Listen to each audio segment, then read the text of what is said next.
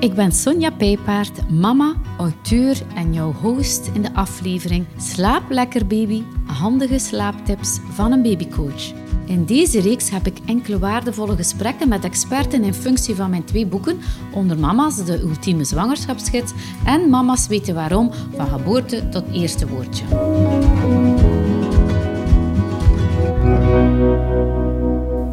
Omdat slapen een populair thema is onder prille ouders, hebben wij vandaag Natasha Musse te gast. Zij is een gepassioneerd babycoach en zal een antwoord geven op de meest gestelde vragen van de mama's in onze community over slapen. Luister dus zeker mee.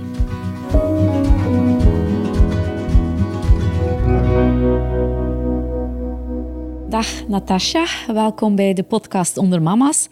Vandaag duiken we in de slaapontwikkeling van kinderen van 0 tot 18 maanden.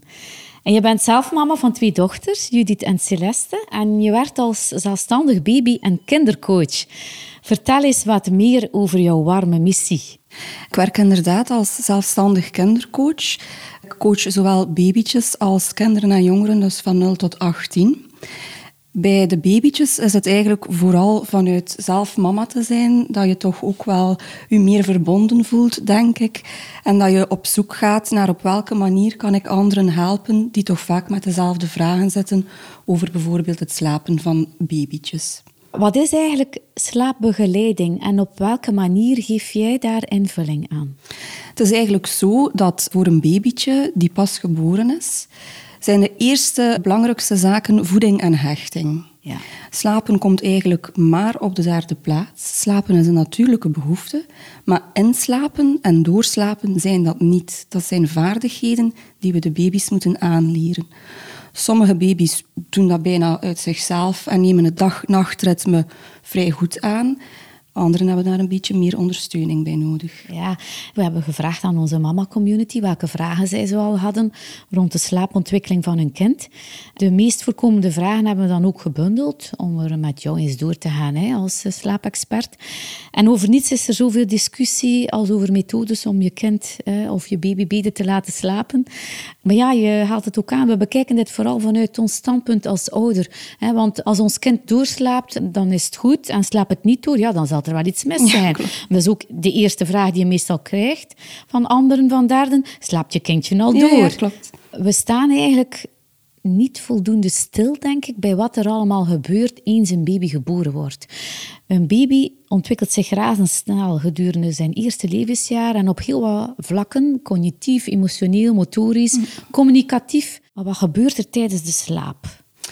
Het is eigenlijk zo, het begint al bij de bevalling zelf. We moeten er een keer bij stilstaan dat een bevalling ook voor zo'n kleintje, dat dat toch wel een hele gebeurtenis is. Als je negen maanden warm gedragen wordt, gewicht wordt eigenlijk bijna voortdurend. Plots moet je door het geboortekanaal, als je erover nadenkt, lijkt het me niet zo aangenaam. En kom je daar in de toch wel vrij kelle wereld terecht. Dus daar begint het eigenlijk al. Dat dat voor babytjes toch wel ja, een beetje een schokeffect is. De eerste twee weken is dan ook zo dat we toch proberen allee, om gewoon mee te leven volledig op het ritme van de baby.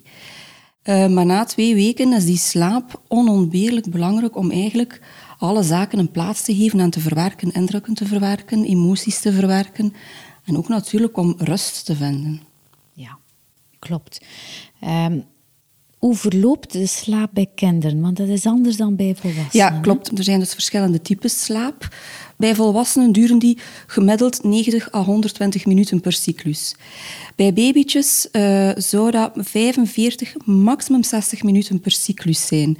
Dus de tijd om alles te verwerken is ook veel korter. Vandaar dat babytjes ook vlugger wakker worden. Van de ene cyclus naar de andere is er altijd een kleine overgang waar wij als volwassenen onbewust wakker worden, maar waar we gewoon doorslapen door ons een keer om te draaien of lekker te leggen. Bij babytjes is dat anders. Die schrikken vaak wakker en die weten niet wat er gebeurt. Vandaar dat die slaap dan onderbroken is. En dat ze soms wel heftig kunnen huilen, natuurlijk. Het is dan ook een van de doelstellingen van de ouders om hun kind zo snel mogelijk zelfstandig te leren slapen. Maar die pasgeboren baby die kleine baby die kent eigenlijk geen verschil tussen dag en nacht. Hè. Die kennen absoluut geen verschil tussen dag en nacht. Wat ik daarnet zei, de eerste twee weken is ook aan te raden om daar gewoon in mee te gaan, om geen rekening te houden met dag- en nachtritme, omdat op dat moment echt voeding en hechting het allerbelangrijkste zijn. Houd je babytje veel en vaak zo dicht mogelijk bij u, koester die momenten, om dan op twee weken, uh, ongeveer, bij het ene kindje gaat dat makkelijker dan bij het andere, heel voorzichtig aan te werken naar dat dag- en nachtritme aan te leren. Die slaap en die wakkertijden, dat evolueert wel. Ja. Uh, en is er daar dan op den duur zo een patroon in te vinden? Het is inderdaad, uh, daar zit een patroon in, in die zin dat de, de kindjes, laten we zeggen tot zeven weken, gemiddeld toch 16 tot 20 uur per dag slapen. En dat zij heel vaak kortere slaapjes doen tussendoor, net omdat die slaapcyclussen ook korter zijn. Hoe vaak ze slapen, dat maakt eigenlijk niet zoveel uit, als ze maar aantal uren slaap komen. Doen ze dat nu in vijf keer of in tien keer, dat maakt allemaal niet zoveel uit. Maar het aantal uren slaap is wel belangrijk voor die ontwikkeling. Er bestaan ook schema's van, dus het is wel belangrijk dat je dat een beetje in de gaten dat. Dat kan inderdaad. Hoe moeilijker dat het is, uh, dus als, echt als slaapcoach, als mensen zeggen van ik weet het echt niet meer, dan werk ik echt ook wel met heel concrete schema's en vraag ik ook aan de ouders van noteer het, om er de structuur een beetje in terug te vinden. Vaak is het ook zo als gezegd, oef, eindelijk, ik heb het gevonden. Komt daar een sprongetje en kan je weer opnieuw beginnen. Ja, ja. ja.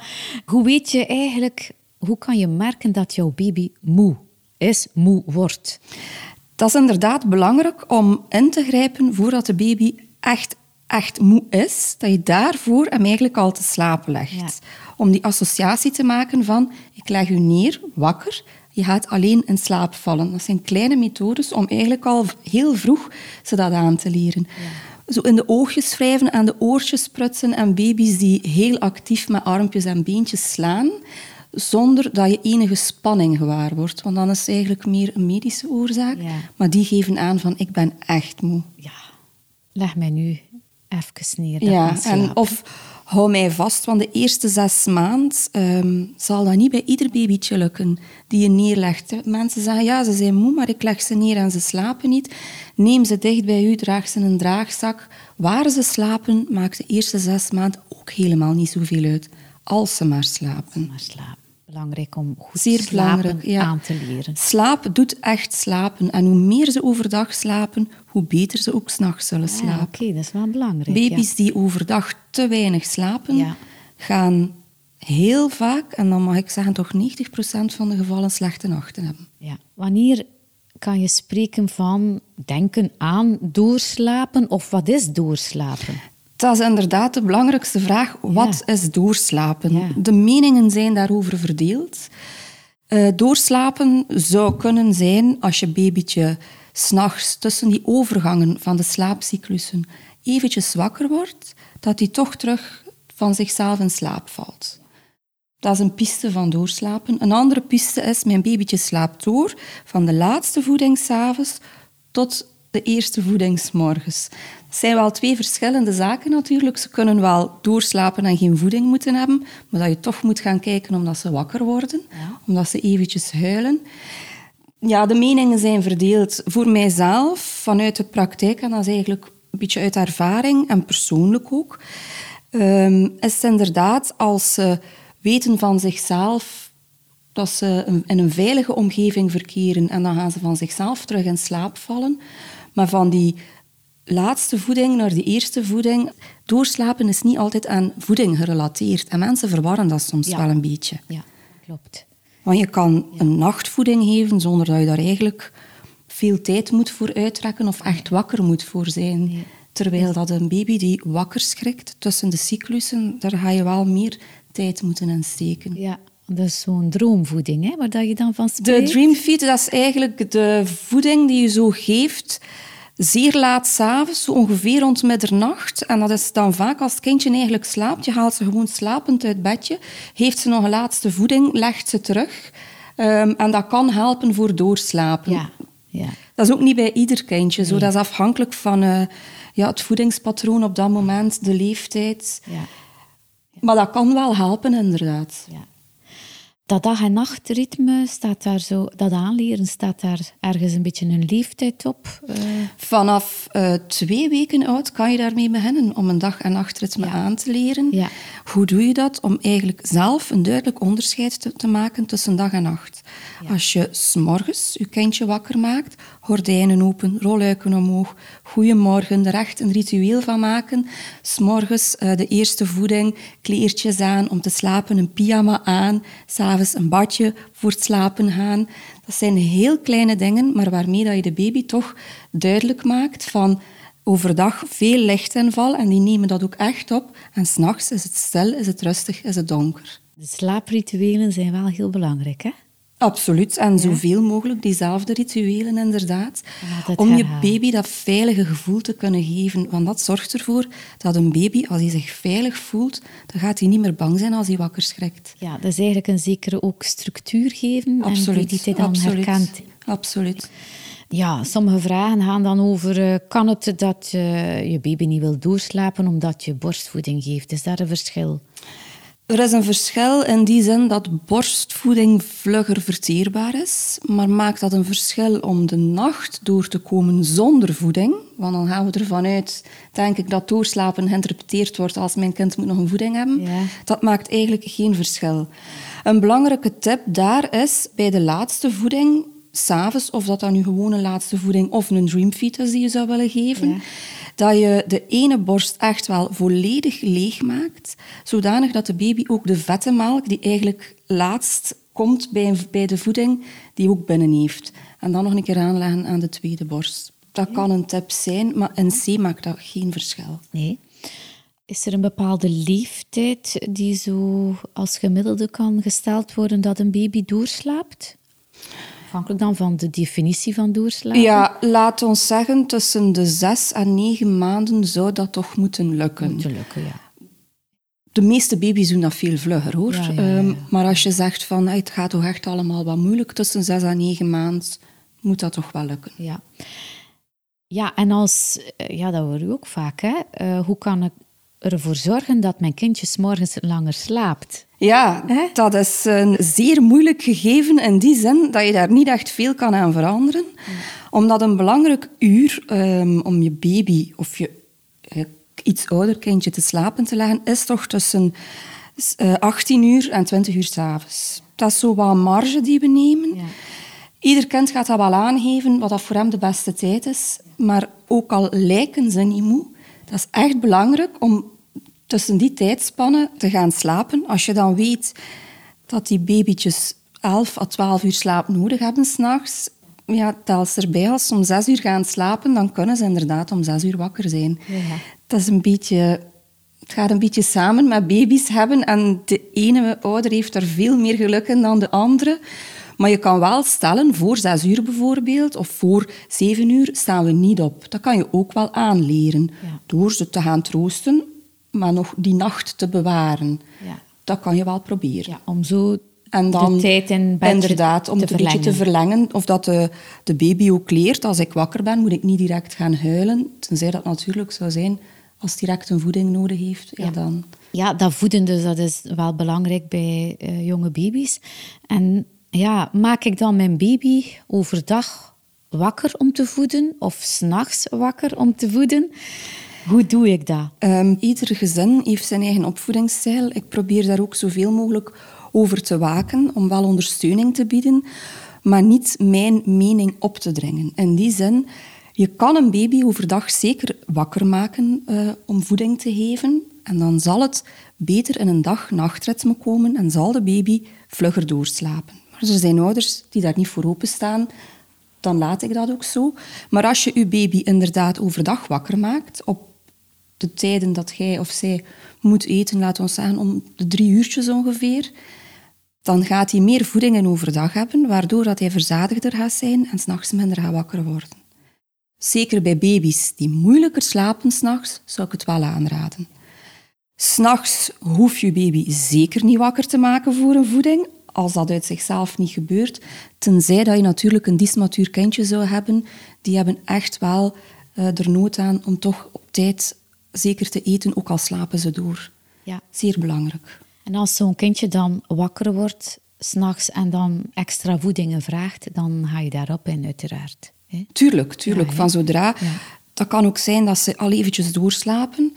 Er komt een sprongetje en plots moet hij s'nachts terug een voeding hebben. Dat kan. Ja. Dat is ook helemaal niet erg. De eerste zes maanden, ik heb het al, al gezegd, je gaat denken van oef, we hebben het gevonden. En plots daarna, ja, dan is weer alles anders. Ja, ja. Uh, ja.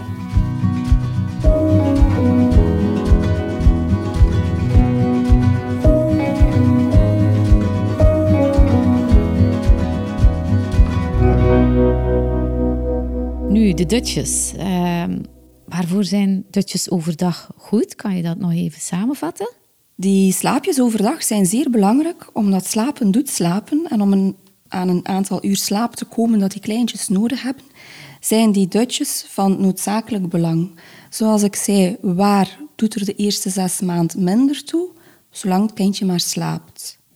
Dat is eigenlijk het belangrijkste. Maar ja, kunnen er dan sommige baby's zijn, bepaalde baby's hebben misschien minder slaap nodig, of is dat helemaal niet Dat is een uh, absoluut fabeltje dat sommige baby's minder slaap nodig hebben. Zeker en vast. Het is zelfs zo dat mensen die zeggen, oh, maar mijn kindje is super alert en die ziet veel en die heeft echt niet veel slaap nodig. Net die baby's hebben nog veel meer slaap nodig. De baby's die het moeiste inslapen, moeilijkst inslapen en de meeste moeite hebben vaak, hebben meer slaap nodig dan zeer rustige en kalme babytjes. Ja, omdat die dan sneller... Die moeten meer verwerken, die verbruiken één meer energie, die nemen veel meer prikkels op. Die prikkels moeten allemaal een plaatje krijgen. Dus die hebben die verschillende uh, slaapcyclussen nog veel harder nodig. Vandaar dat die toch wel misschien nog iets meer moeten slapen. Ja, ja, ja. Um, overdag, als je dus in het kader van die dutjes, uh, waar, waar leg je dan best je baby te slapen en op welke manier? Laat ons zeggen dat dat ook een beetje afhankelijk is van wat kan een kindje verdragen. Sommige kindjes kunnen echt enkel maar in een bedje slapen of in een wiegje slapen, omdat ze zeer beschermd zijn. Als dat kan, overdag raad ik aan, doe dat in een ruimte waar er licht is en lawaai is, zodanig dat ze daaraan wennen en niet altijd wakker schrikken van een geluidje dat niet bij de nacht hoort. Um, en leg ze s'nachts echt wel in een slaapomgeving, dus ook met pyjama en zo. Doe dat overdag niet, maar s'nachts wel. Als dat niet lukt, en dat gebeurt toch vaak, ja, dan leg je ze best toch op een donkere plaats ja. waar ze zich veilig voelen. Ja, ja, ja. Maar dan, ja, op een gegeven moment denk je, ik moet van die dutjes vanaf. Is dat zo? En vanaf welke leeftijd kan dat? Die dutjes verminderen wel. Laat ons zeggen, naar een leeftijd van zes maanden zijn dat toch nog zeker twee, soms drie dutjes per dag. Absoluut, die ze nodig hebben. En als je zo van 0 tot 18 maanden ja. zou bekijken, hoe evolueert De wakkertijden zijn, alleen, om het zo'n beetje te schetsen, um, dus van 0 tot 3 maanden is dat tussen een half uurtje en een uurtje, wordt dat opgebouwd. Tussen 3 en 6 maanden kunnen ze een keer anderhalf uur tussen de slaaptijden al wakker zijn. Tussen 6 en 9 maanden gaat dat naar 2 uur. 9 maanden en dan zo iets boven het jaar, dan kunnen ze soms al van uh, morgen naar middag, ja. middagdutje en van middag naar avond. Afhankelijk van hoe vroeg dat de kindjes morgens wakker zijn, zit er daar dan al dan niet nog een morgendutje in. En dan van uh, een jaar tot 18 maand is een middagslaap, 18 maand en ouder zelfs eigenlijk, ja, is een middagdutje toch wel zeer belangrijk. Zolang dat ze willen slapen smiddags, doe dat. Moeten ze laten slapen, ja. Nu, een veilige en uh, gezellige slaapomgeving is wel belangrijk, hè? Absoluut. Waar leg je je kindje te slapen? Dat is uh, zeer vaak een, een, moeilijk punt, vooral voor de nacht. Overdag is dat net iets makkelijker, omdat ze dan uh, in de box liggen of in een wiegje liggen, of een bedje liggen. Maar s'nachts ja, mag je baby bij jou slapen, bijvoorbeeld. Dat is een, een discussie die, vooral in het kader van wiegedood, is dat toch wel zeer moeilijk. Ja. Uh, waarom? Babytjes mogen bijvoorbeeld niet onder een donsdeken liggen. Een slaapzakje of speciale babydekentjes zijn veel beter. Ze liggen ook tussen de ouders in, kunnen daartussen rollen. Als je zegt van ik wil mijn babytje toch heel dicht bij mij, kies dan voor een co-sleeper die je gemakkelijk uh, op en neer kunt doen als je voeding moet geven of zo. Baby's mogen dus zeker bij de ouders slapen, maar leg ze wel in een eigen apart plekje. Dus niet bij ouders in bed, ook niet in zo'n nestje. Dat is allemaal Ja, leuk, maar ja. dat is om even zo leuke momentjes te hebben, maar niet om te slapen. Leg Nee. om te slapen, liefst in een slaapzakje, eh, zonder dekentjes als dat kan. Eigenlijk is dat de beste manier om een babytje te laten slapen. Die zullen niet te koud of niet te warm hebben. Een goede slaapzak van degelijke kwaliteit, wat wel heel belangrijk is. Ehm, die zal ze goed warm houden. Een goede matras. Is zeer belangrijk, Ja. eh, want die slapen zonder hoofdkussentje. Ja. Dat is echt wel een, een goede matras. Dat is toch wel eh, een investering die je zeker ook moet doen. Wat doe je bij een eh, baby die reflux heeft? Bij babytjes die reflux hebben, zorgen er vaak voor dat het hoofdje iets hoger ligt dan de voetjes, omdat dat een klein beetje de verzuring of de pijn die die verzuring geeft toch tegengaat. Maar echt een hoofdkussentje is toch af te raden hoor, bij babytjes. Ja. Liever dan op een andere manier het bedje Ja, schuin zetten? inderdaad, het bedje schuin zetten. Ehm, wat dat je wel kunt gebruiken bij hele kleine babytjes, is zo'n eh, mini-zwangerschapsworst, noem ik Ja, dat dan. ja, ja, En dan kan je, relaxkussen zo, Ja, dan kan je ze daar wel in leggen. En dat kan je wel tegen het hoofdje leggen, omdat het ook een, een gevoel van geborgenheid heeft. ja, ja. ja. Nu, eh, wat is de ideale kamertemperatuur voor een baby om te slapen? In het algemeen, laat ons zeggen, een 18 graden Ja. om s'nachts in te slapen is eigenlijk meer dan voldoende. Dat mag zelfs iets lager. Eh, bij hele kleintjes, allee, als pasgeborenen of iets te vroeg geboren, of, dan gaan we toch wel naar een iets hogere temperatuur van een 20 graden. 20 graden, ja. ja. Wanneer raad jij aan om eh, je baby apart in zijn kamertje te leggen? Ja, dat is een zeer moeilijke vraag voor mijzelf. En dat is een beetje persoonlijk. Ik kon dat vrij makkelijk. Ik had daar eigenlijk niet echt een probleem mee. Er zijn ouders die zeggen, ik kan het echt niet. Ik heb daar alle begrip voor. eh, Maar dan denk ik ook weer die zes maanden, want dat is toch wel zo van een cruciale leeftijd, moeten ze toch kunnen aanleren om in een eigen bedje te slapen. Ja. En in een eigen kamer te slapen, ik ga het zo zeggen. Ja, ja, ja. dat is eigenlijk zo wat... Waarom is dat belangrijk? Naar de latere slaapontwikkeling ook. Hoe langer dat, dat je daarmee wacht, hoe moeilijker dat het ook zal worden om dat nog aan te leren aan het kindje. Ja, dus een gemiddelde van zes maanden. Hè? Ja, inderdaad. het tussen dat is ook, zes- zes maanden is ook de leeftijd, als het echt over slaapcoaching gaat, eh, dat je kan starten met echte slaapcoaching. Omdat een babytje dan eh, neurologisch, emotioneel, motorisch voldoende klaar is om daarmee te beginnen. Vanaf zes maanden kan je echt wel die vaardigheden aanleren, als ze Ja. het zelf nog niet zouden gedaan hebben. Slaapt een baby nu best op zijn rug, zijn zij, zijn buik? Eh, ja. we gaan altijd ervan uit dat we babytjes op hun rug leggen. Dat is eigenlijk een, een beetje een basishouding, zal ik maar zeggen. Veel kindjes zijn er wel bij gebaat om af en toe eens van zijde gewisseld te worden. Dus als ze echt wel op de zij slapen. Dat is dan ook best met zo'n eh, rugsteunkussentje. Ja. Dus als ze toch wel een aangename houding hebben, kan ook voor kindjes met reflux bijvoorbeeld, kan dat wel helpen. Heb je echt een buikslaper? Ja, eenmaal dat somrollen kan je daar toch niet veel meer aan veranderen. Wat dat dan wel belangrijk is, als je kindje zou inbakeren om te slapen, van zodra dat ze zich kunnen omrollen, of dat de eerste tekenen er zijn, stop met het inbakeren van je kindje. Want anders, als ze omrollen, kunnen ze niet meer terug. Dat is wel belangrijk. ja, want inbakeren, tot welke leeftijd kan het? Ik zou er niet zozeer een leeftijd op kleven, maar echt vanaf het moment dat uw kindje zou draaien, en dat is maximum drie maanden, zou, Ja, ik, eigenlijk, ja, ja, zou ik eigenlijk Zo zeggen. Dat is echt wel het laatste. ja. Maar er zijn kindjes die bijvoorbeeld eh, prematuur geboren zijn, die ook al zou je van de gewone leeftijd rekenen, die iets ouder zijn, en die bij dat inbakeren, die daar echt wel enorm bij gebaat zijn. Van zodra dat je een intentie ziet van rollen... ehm, en ik raad ook altijd aan, zelfs aan ouders, van bouw het vroeger af. Ja. Want als uw kindje plots zich wel kan omrollen in zijn slaap, Ja. en dat moet dan plots ineens weg, ja, dan is dat wel een grote verandering natuurlijk. ja, ja, ja. Dus probeer het af te bouwen. Op tijd. Voldoende op tijd, ja. Ja, als je baby eh, huilt bij het slapen gaan, eh, hoe reageer je hier dan best op? Het kan zijn dat die baby dan oververmoeid is. Hè? Klopt. Hoe geraken we hier nu samen uit? Ja, dat kan, hè? Alweer hier die eh, magische grens van de zes maanden, zou ik zeggen. Uw babytje in slaap valt, doet er niet toe, maar die slaap is het belangrijkste. Ja. Je kan babytjes wel leren, je hoeft niet te huilen en er gewoon eventjes bij blijven, troosten en dan zachtjes de kamer uitgaan. Of het zelfs niet zo drastisch doen, even een kindje troosten, een paar stappen achteruit, er zachtjes tegen spreken, nog een beetje achteruit, om op die manier af te bouwen. En dat werkt echt wel bij kindjes die bang zijn.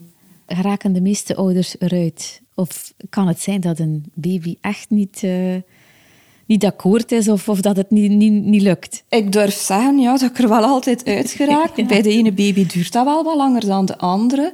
Ouders moeten ook wel consequent zijn. Ik ga daar eerlijk in zijn en dat is niet altijd makkelijk, maar dat is zeer belangrijk. Natuurlijk, bij echte huilbaby's is het wel zwaar. Uh, die kunnen ook geholpen worden, maar dat is wel zwaar. Ik geef dat zeker toe dat dat voor ouders op zo'n momenten, uh, dat weegt wel door. Maar iedereen geraakt er uiteindelijk wel uit. Ja. Wanneer spreek je van een huilbaby? Baby's worden heel vaak huilbaby's genoemd, terwijl dat, eigenlijk niet zo is. Uh, echte huilbaby's moeten eigenlijk drie uur per dag, meerdere keren per week, maar niet elke dag, gedurende zeker drie weken echt, echt huilen. Er zijn weinig babytjes die dat echt doen, maar het kan echt wel. Ja. Um, ik heb ervaring met één echte huilbaby en dat is echt wel zwaar. Ja, dat is echt uh, de moeite. Maar ook dan uh, kun je toch wel aanleren dat ze zich veilig kunnen voelen um, en dat ze geen angst moeten hebben of zich niet alleen moeten voelen, want dat is eigenlijk het belangrijkste. Dat is eigenlijk toch één mogelijke reden dat een baby echt blijft huilen, is dat hij zich onveilig voelt. Absoluut, absoluut. Dat is eigenlijk een van de hoofdredenen. Ja. Naast ik heb een vuile pamper of hè, ik wil voeding, is dat absoluut een, een van de grootste redenen dat die zich gewoon veilig en geborgen willen voelen. Ja, want een baby huilt om te communiceren. Ja, hè? dat is het enige wat een baby kan, huilen. Ja. En hoe ouder ze worden, dan hoor je wel een verschil in die huiltjes, zeg ik altijd. Probeer daar goed naar te luisteren als ouder, van welk huiltje zou het nu zijn? Want ik vind dat je dat wel kunt horen en, en wel leert. En dan kun je daar je weg wel in vinden. Dat is ook elkaar een beetje leren kennen. Ik denk dat dat normaal is. En het een babytje is het ander niet. Nee. Zijn er dan baby's die zo s'nachts uh, huilen? Overdag niet huilen, maar misschien s'nachts? Toch wel. Krijsend wakker worden? Dat kan inderdaad, dat er baby's zijn die uh, krijsend wakker worden s'nachts. Vaak terug de overgang hè, van de ene slaap naar de andere slaap. Um, en die schrikken wakker. Die zijn bijvoorbeeld in slaap gevallen bij mama. Mama of papa heeft het kindje in bed gelegd. Die worden nu wakker en ik ben hier alleen en er is hier niemand meer. En dan kunnen die echt wel... Ja, dat is zeer raar voor die baby om te bevatten. Vandaar, bij zo'n kindjes kan dat ook helpen van... Probeer ze echt wel wakker of half wakker in een bedje te leggen, maar als ze weten, ik ben in mijn bed gelegd, dat dat bewustzijn er is, als ze dan wakker worden s'nachts, dat ze zich toch nog veilig voelen. Troosten en die veiligheid erin. Absoluut, ook s'nachts. Ja. Probeer ze niet op te nemen als dat kan. Dat zal niet altijd lukken. Maar probeer ze te troosten door uw nabijheid, door uw stem, door aanrakingen, maar zonder dat je ze uit het bedje neemt.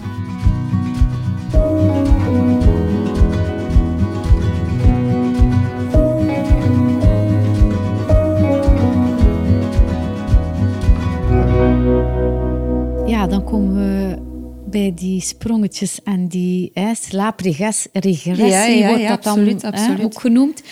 Dus dan heb je je werk goed gedaan en die baby die slaapt dan door, hè, zo gezegd.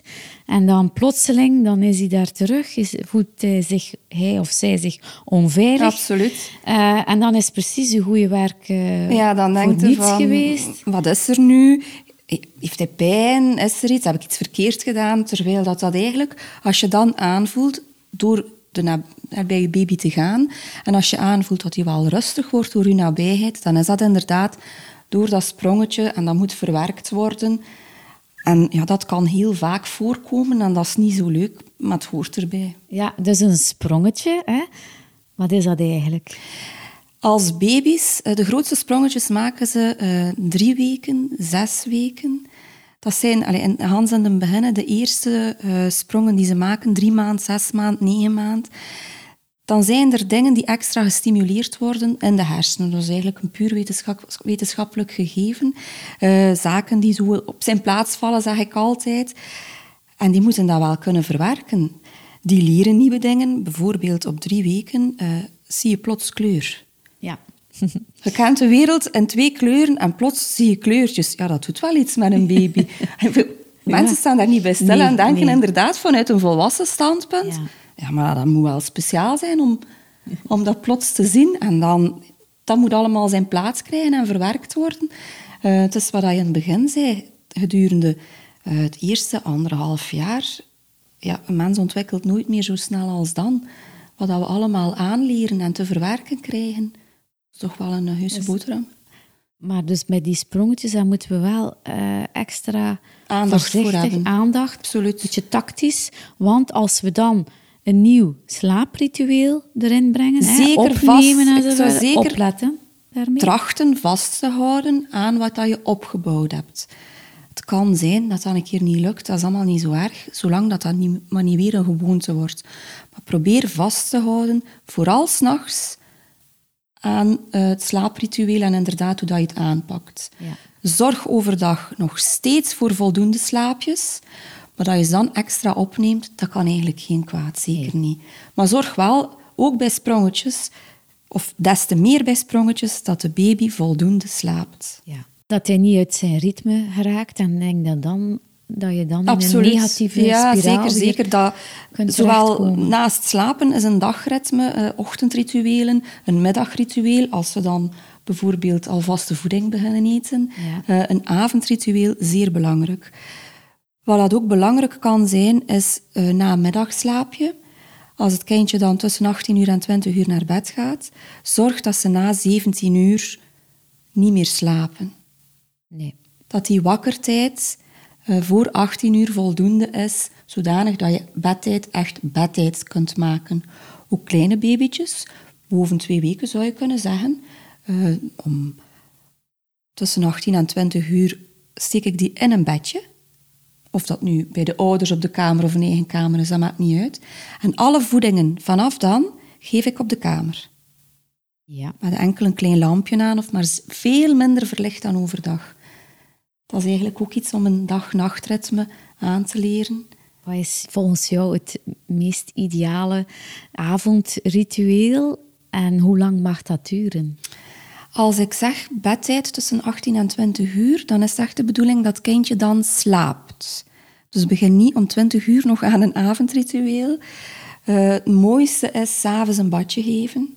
Dus dat je eigenlijk vlak voordat ze kunnen, vlak voor ze gaan slapen, een badje geven, verwen ze maar een keer goed, uh, wrijf ze maar een keer goed in, nog een laatste voeding, nog even knuffelen en dan in bed. En hoe lang mag dat zo duren? Zo?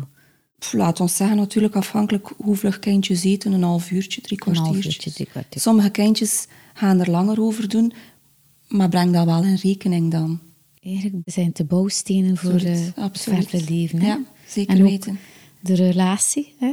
ook belangrijk. De ouder-kindrelatie, ja. uh, maar ook de relatie van, ten opzichte van jezelf. Ja. Ontwikkeling als kind, jongeren. Ik zie in mijn praktijk jammer genoeg ook kinderen en jongeren waarbij dat niet goed verlopen is. En die dragen daar toch wel de gevolgen van. Ja. En wat is dat dan te weten volgens jou? Um, ja, die hechting die er niet was. Denk, dat ja. blijft echt.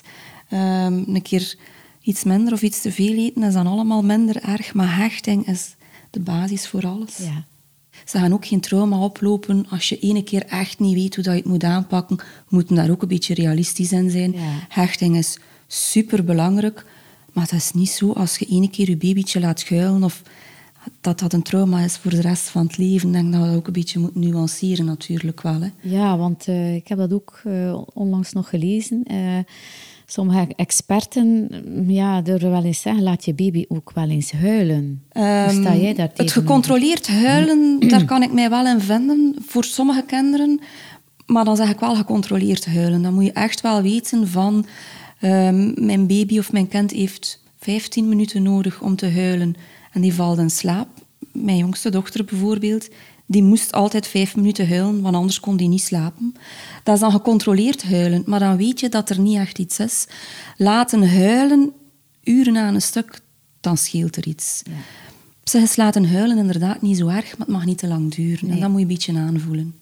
Is het uh, zo dat kinderen beter slapen als ze meer bewegingsvrijheid hebben. Ik kom daar nog eventjes op terug, omdat op een gegeven moment die fysieke mhm. milestones, zo van dat rollen, omrollen, ja, hè, ja dat is wel een, een, grote verandering voor het slapen. Het is inderdaad zo, we zien vaker bij heel actieve kindjes, waar we zeggen die we gaan inbakeren, omdat zij door dat inbakeren die rust vinden dat dat voor hen wel beter is als ze wat meer eh, bewegingsvrijheid hebben en hun eigen slaappositie kunnen kiezen. Ja.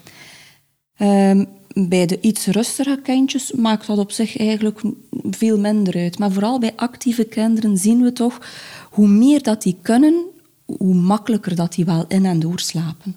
Ja, absoluut. Want ja, je legt ze bijvoorbeeld in bed hè, en dan eindigen ze daar ergens anders. of dan komen ze s'nachts tegen en je gaat gaan kijken en die liggen op een andere plek.